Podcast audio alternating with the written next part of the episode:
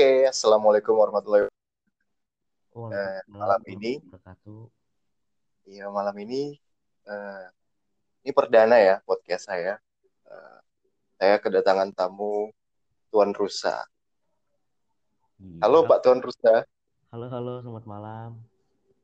Oke, uh, Tuan Rusa ini uh, saya kenalnya dengan seorang penyair ya dia adalah seorang yang sangat kreatif saya rasa dia juga uh, menulis puisi-puisi yang bertemakan cinta sedih dan kehidupan yang saya rasa juga banyak disenangi oleh kaum kaum millennials.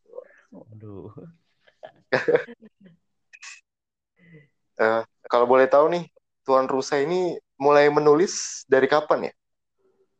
Oke, aku nulis uh, belum lama sih kisaran ya hitung itu hampir baru setahun sih dan itu pun karena proses nggak sengaja gitu nggak sengaja mm -mm.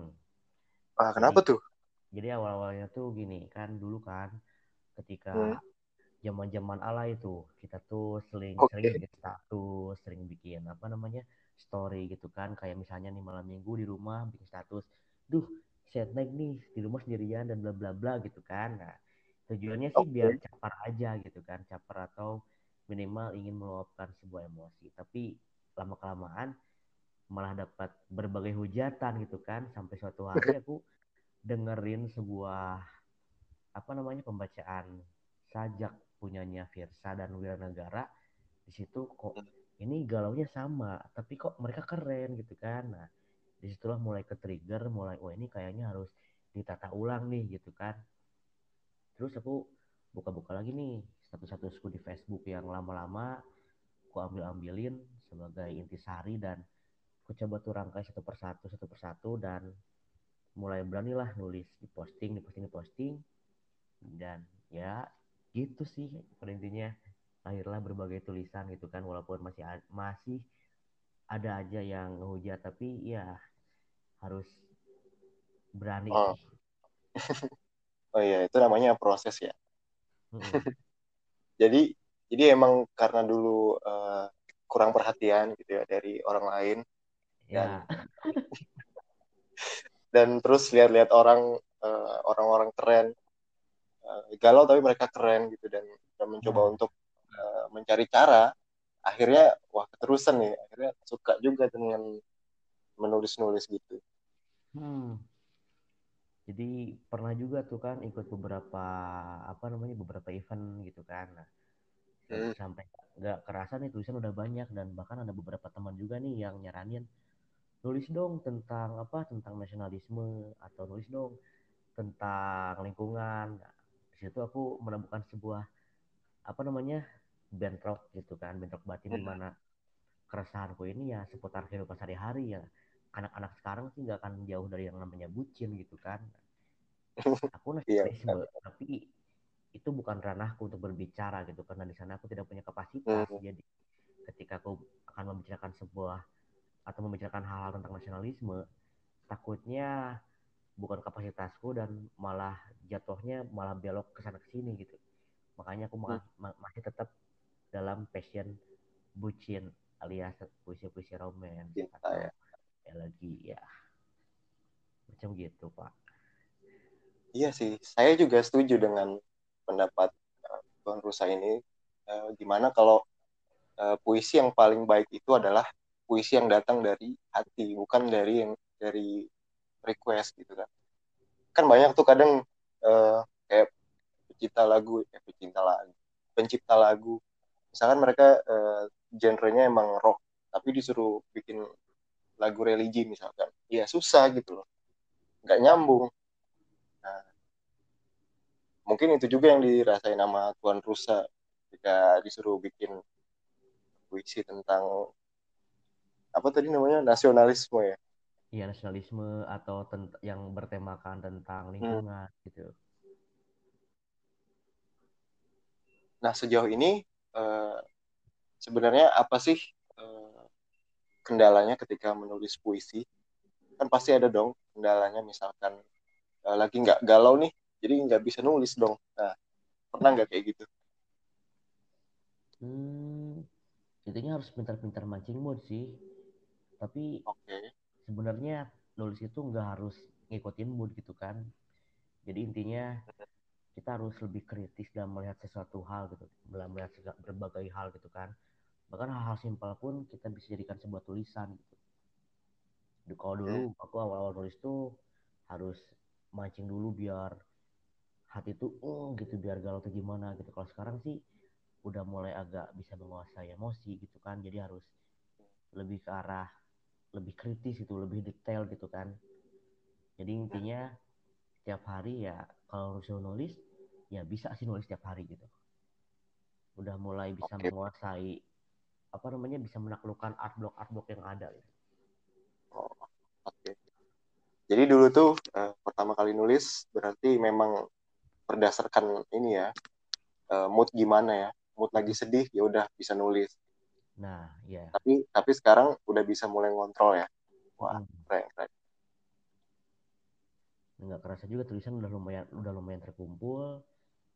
Dan aku nulis semua di blog dan rencana insya Allah kalau emang ada kesempatan mau dibukukan gitu. Wah kapan tuh rencananya? Ah ini masih dalam tahap apa namanya revisi. Karena ya mungkin kan kalau aku ingin mempersembahkan tulisanku kepada orang-orang tuh sesempurna mungkin gitu kan. Jadi intinya yang udah ada diperbaiki lagi perbaiki lagi gitu ini kan rencananya eh, Tuan Rusa bakal ngeluarin buku tuh. Mm-mm. nah itu eh, target dari buku itu sendiri untuk siapa sih? Hmm, awal tujuh tu- target target utamaku sih aku nulis untuk diriku sendiri gitu. Cuman ketika tahu ternyata banyak kawan-kawan yang kawan-kawan pembaca yang senang tulisanku ya intinya aku persembahkan buat mereka sih, gitu karena Oke. ada beberapa orang juga kan yang bahkan nagih-nagih bukunya kapan atau ada tulisan terbaru enggak gitu kan ketika ada pertanyaan-pertanyaan terse- ketika ada pertanyaan-pertanyaan seperti itu ya asik sih Hmm. gitu berarti wah ini tulisanku bisa ngetuk hati orang lain nih oh iya berarti ternyata tulisan Tuan Rusa ini banyak juga dialamin oleh orang-orang lain ya Iya, macam gitu sih. Mungkin gitu kan ya. Pasti ada beberapa orang yang ketika baca salah satu tulisanku pasti wah ini gue banget nih gitu. Dan situlah aku ngerasa berhasil gitu. pernah nggak ada ini orang yang baca terus dia bilang wah aku bener-bener nangis baca puisi kamu gitu pernah nggak Eh, hampir sering nemu yang gitu sih. Aku kan wow hampir sering iya aku kan sering live juga nih di aku main juga nih di beberapa beberapa aplikasi radio online gitu kan. Nah, di sana oke sering juga nemu tuh yang ketika aku kirim tulisan mereka bacain tiba-tiba responnya positif juga gitu kan. Hmm. Nah, eh, ketika mendapat respon kayak gitu, berarti eh, kan itu apa ya? Responnya kan sedih ya. Dia Hmm. mengalami, eh, dia dia membaca apa yang dia alami. Nah, itu kan sebenarnya kesedihan. Tapi apakah kesedihan itu berimbas dengan kesenangan Tuan Rusa dalam menulis? enggak gitu jadi maksudnya dengan mereka sedih intinya mereka mampu mengenang dan saat kita mengenang itu kita telah berhasil merayakan sebuah kesedihan gitu karena bagi beberapa Oh, orang kesedihan itu disimpan diem hmm, diingat-ingat tanpa diungkapkan tanpa dikeluarkan gitu kan ketika hmm. mereka Lebih nangis baik dibuang aja ya. Hmm, Nangis nangis sekali tapi ya udah kelar nah, itu juga ya kan. iya itulah itulah kenapa kesedihan atau kepedihan itu harus harus dirayakan sebaik-baiknya Oke. Eh, aku juga buat pengen tanya nih. Eh, aku kan sebenarnya kan eh, hobi juga nih buat nulis-nulis puisi, tapi aku apa ya masih pemula banget. Nah, tips untuk pemula yang pengen nulis puisi-puisi juga gimana? Hmm, kalau ditanya tips dan trik, jujur aku bukan anak sastra, jadi mungkin secara teoritis atau secara teknikal mungkin nggak terlalu paham. Tapi trik yang sama ini aku pakai sih intinya apa yang kamu rasain saat itu tulis tulis aja sampai habis gitu. Jadi jangan peduli dulu masalah diksi jangan peduli dulu masalah hal-hal lain. Intinya tulislah dulu ketika udah nulis nah di sana baru kita coba apa namanya uh, coba proyeksikan lagi perasaan kita lewat tulisan itu. Itu ntar bakal ngalir tuh. Jadi misalnya nih misalnya Mas Gali hari itu lagi galau galau banget tulis sampai habis. Yeah. berarti satu-satu mm. bakal lupa tuh. Tapi ketika dibaca lagi pasti ingat lagi tuh. Nah pas momen ingat itulah tulisan tuh bakal ngalir misalnya tuh. Jadi berandai-andai atau gimana gitu. Dan kalau buat diksi-diksi yang segala macamnya itu ntar ngikutin sih kalau menurutku pribadi sih jadi sesuai latar belakang sih gitu Oke. Okay. Uh, eh, kan ketika kita menulis tuh, uh, ketika kita kadang gini, ketika nulis puisi, bingung milih kata-katanya gimana. Sebenarnya kita kita tahu apa yang kita pengen ucapin, tapi kita bingung untuk kita nulis, kita tulis gitu. Itu gimana dong? karena itu tujuan kita nulis bukan untuk diri sendiri tapi untuk dibaca orang lain nah itu salah satu perspektif yang harus agak dikesampingkan itu tujuan kamu nulis apa hmm. sih kalau misalnya nulis untuk diri sendiri ya tulis ya tulis aja sih gitu tulis berarti ketika berarti kita kita ketika kita bingung untuk uh, nulis apa ya udah tulis apa adanya aja gitu. Iya tulis aja apa adanya gitu.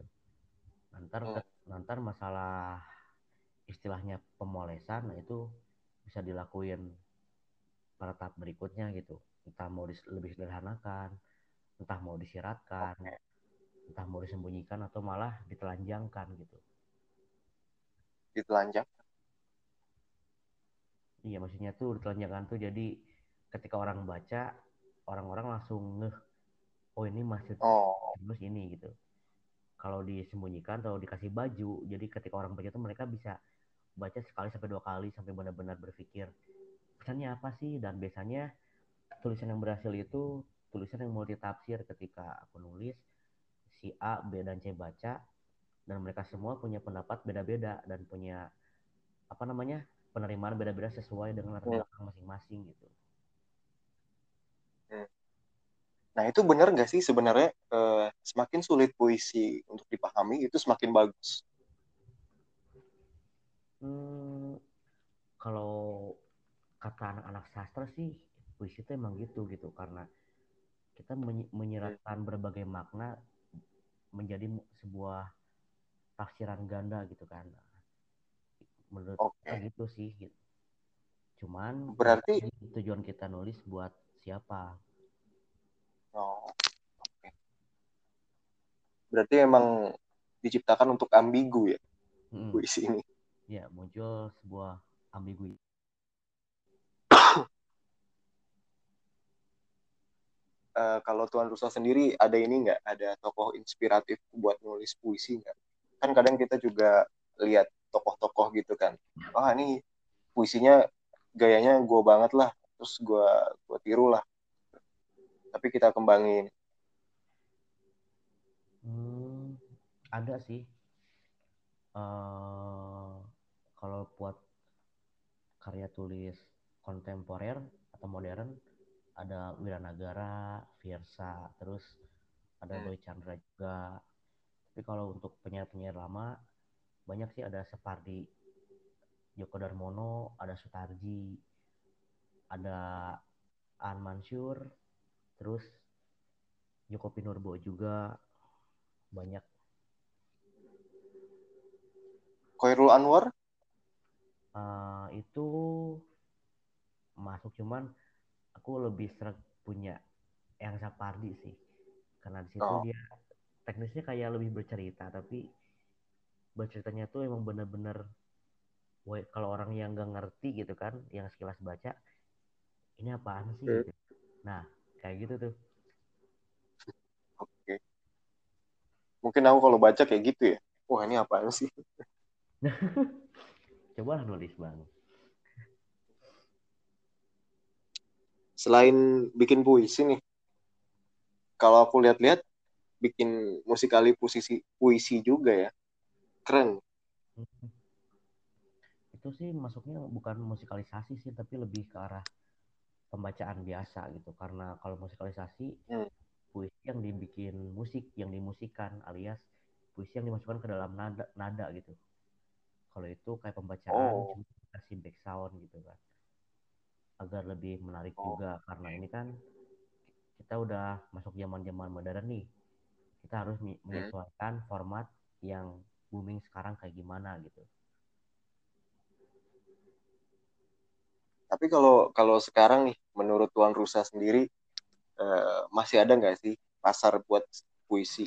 Kan sekarang kita lihat eh, anak-anak uh, sekarang udah mulai bisa dibilang kurang lah ya minatnya tentang puisi kemudian sastra. Mereka lebih tertarik ke budaya-budaya barat gitu kayak rap terus dance dan ya budaya sastra ini udah mulai hilang sepertinya apakah di sana masih ada pasar buat puisi Hmm, pasar pasti selalu ada karena setiap tulisan pasti akan menemukan pembacanya masing-masing gitu kan. Nah, cuman di sini perlu ditekankan bahwa Indonesia ini minat bacanya sangat minim gitu kan. Gimana caranya kita hmm.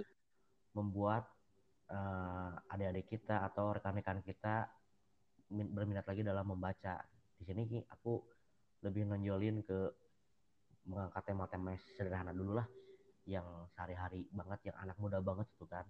Gak jauh dari cinta dan bucin gitu kan. Nah terus ku combine dengan uh, ala-ala model-model sekarang tuh yang digabungin sama musik dibikin video lirik itu biasanya ketika orang udah wah ini keren nih bikin gini mereka pasti akan nonton nonton. Terus kalau udah tonton habis bakal nyari lagi sumber lain. Di sana mulai ada penasaran. Ketika ada penasaran muncullah action.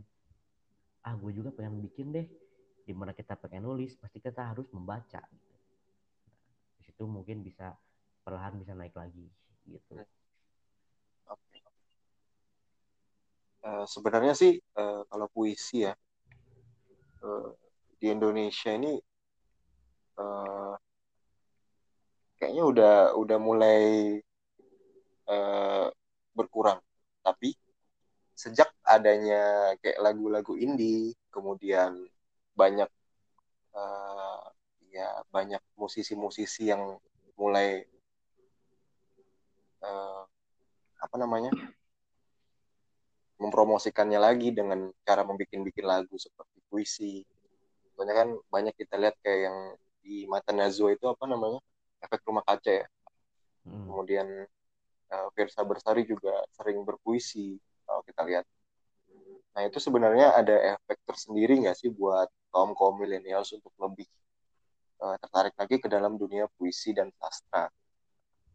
Oh itu efeknya besar banget gitu. Mereka itu salah satu tokoh yang diagungkan gitu kan oleh fansnya masing-masing dan di sana mereka bakal dengan mudah menginfluence uh, apa namanya istilahnya tuh kawan-kawannya untuk mencoba bergerak pada jalan yang sama gitu. Misalnya nih kayak Virsa gitu kan dengan quotes-quotes cintanya gitu kan atau kayak efek rumah kaca atau bisa juga uh, kayak misalnya kalau zaman dulu kan ada Iwan Fals tuh yang ya, dengan benar. semua kata-kata perjuangannya gitu nah itu bisa jadi influencer besar itu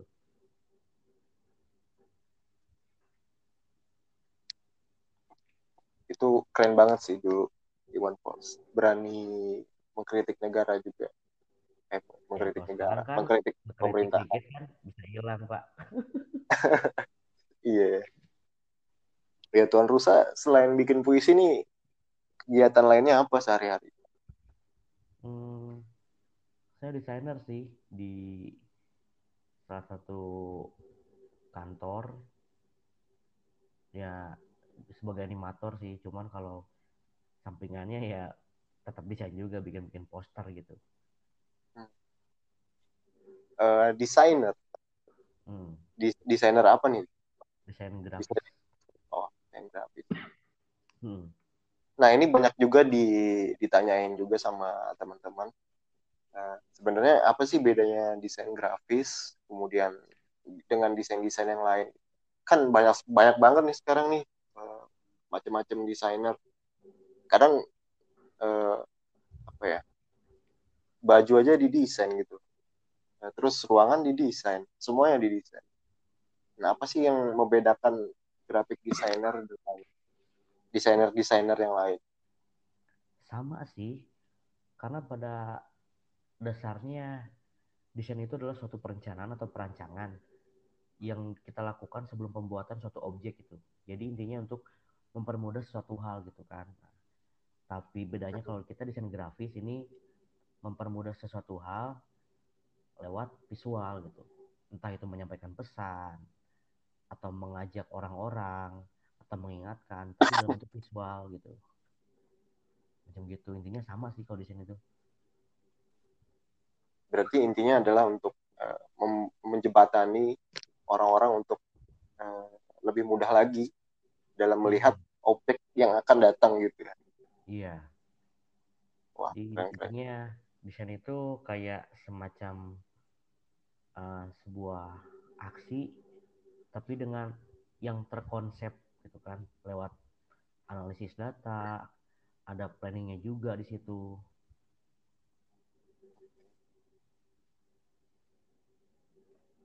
Uh, kalau boleh tahu udah berapa lama nih Tuan Rus aja di graphic designer? Hmm, aku uh, hampir dua tahun sih. Dua tahun ya.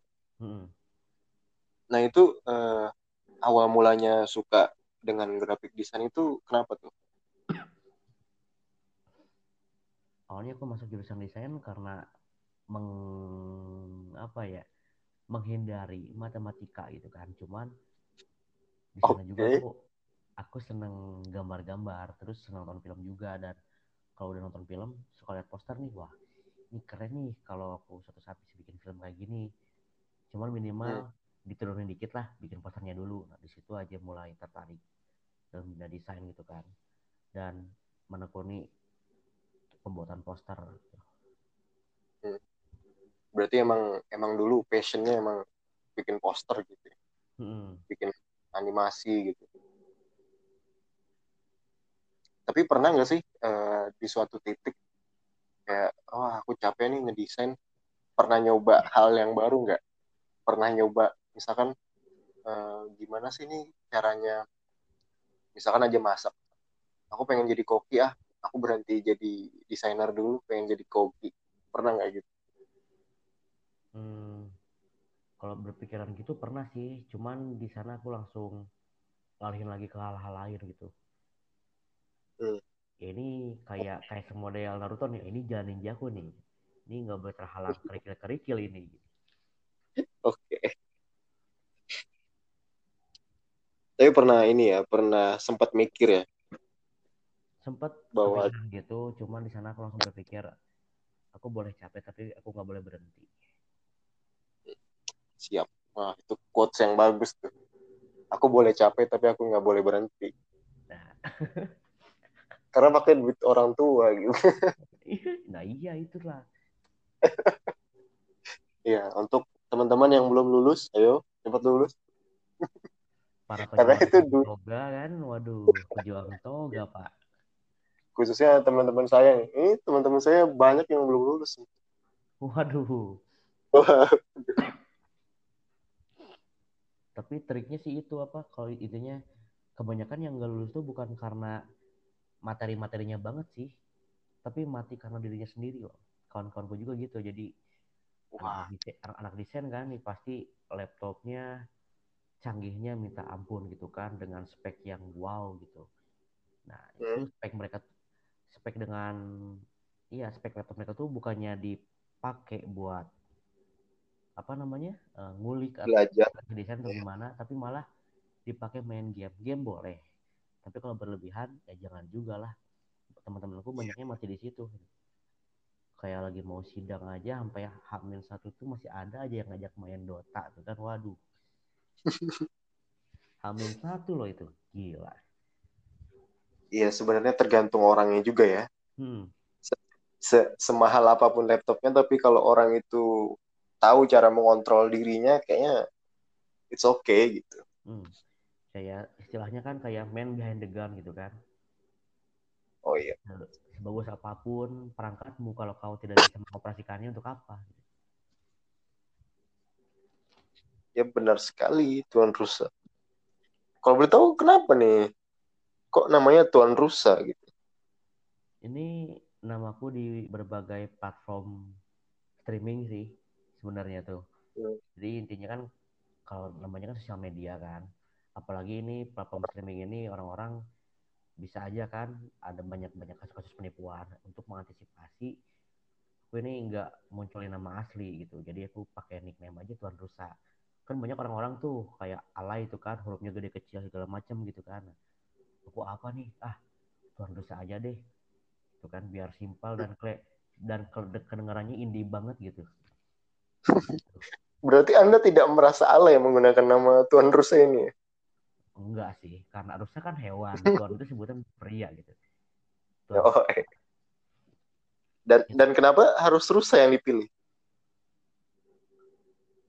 Kenapa ya? Oh, itu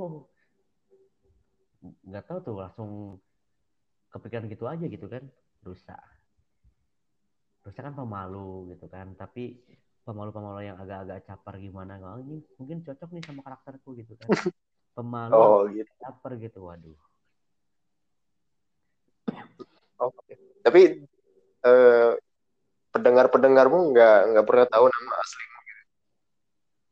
ada sih beberapa orang yang emang sering kontak intim banget sih jadi maksudnya tuh misalnya kalau aku live selalu hadir atau selalu ngajak diskus di uh, ketika aku live streaming atau gimana nah itu aku suka ngasih kontak sih cuman aku ngasih kontaknya juga kontak lain sih sama Instagram aja gitu tapi untuk hmm. kontak WhatsApp atau apa pun itu hal yang pribadi itu aku nggak share ke orang sembarangan gitu. di jadi itu jadi diskusi via DM Instagram atau diskusi via grup lain gitu. Hmm. Oke. Okay.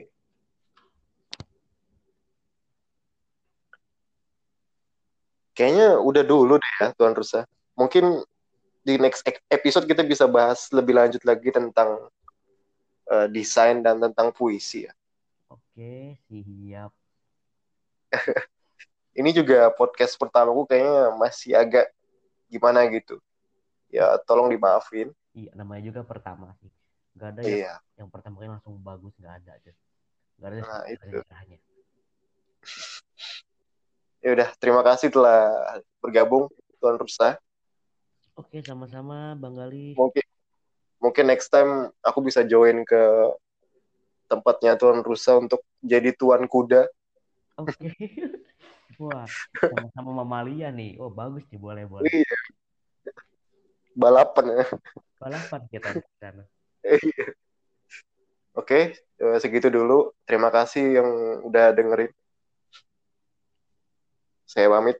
Assalamualaikum warahmatullahi wabarakatuh. Waalaikumsalam warahmatullahi wabarakatuh.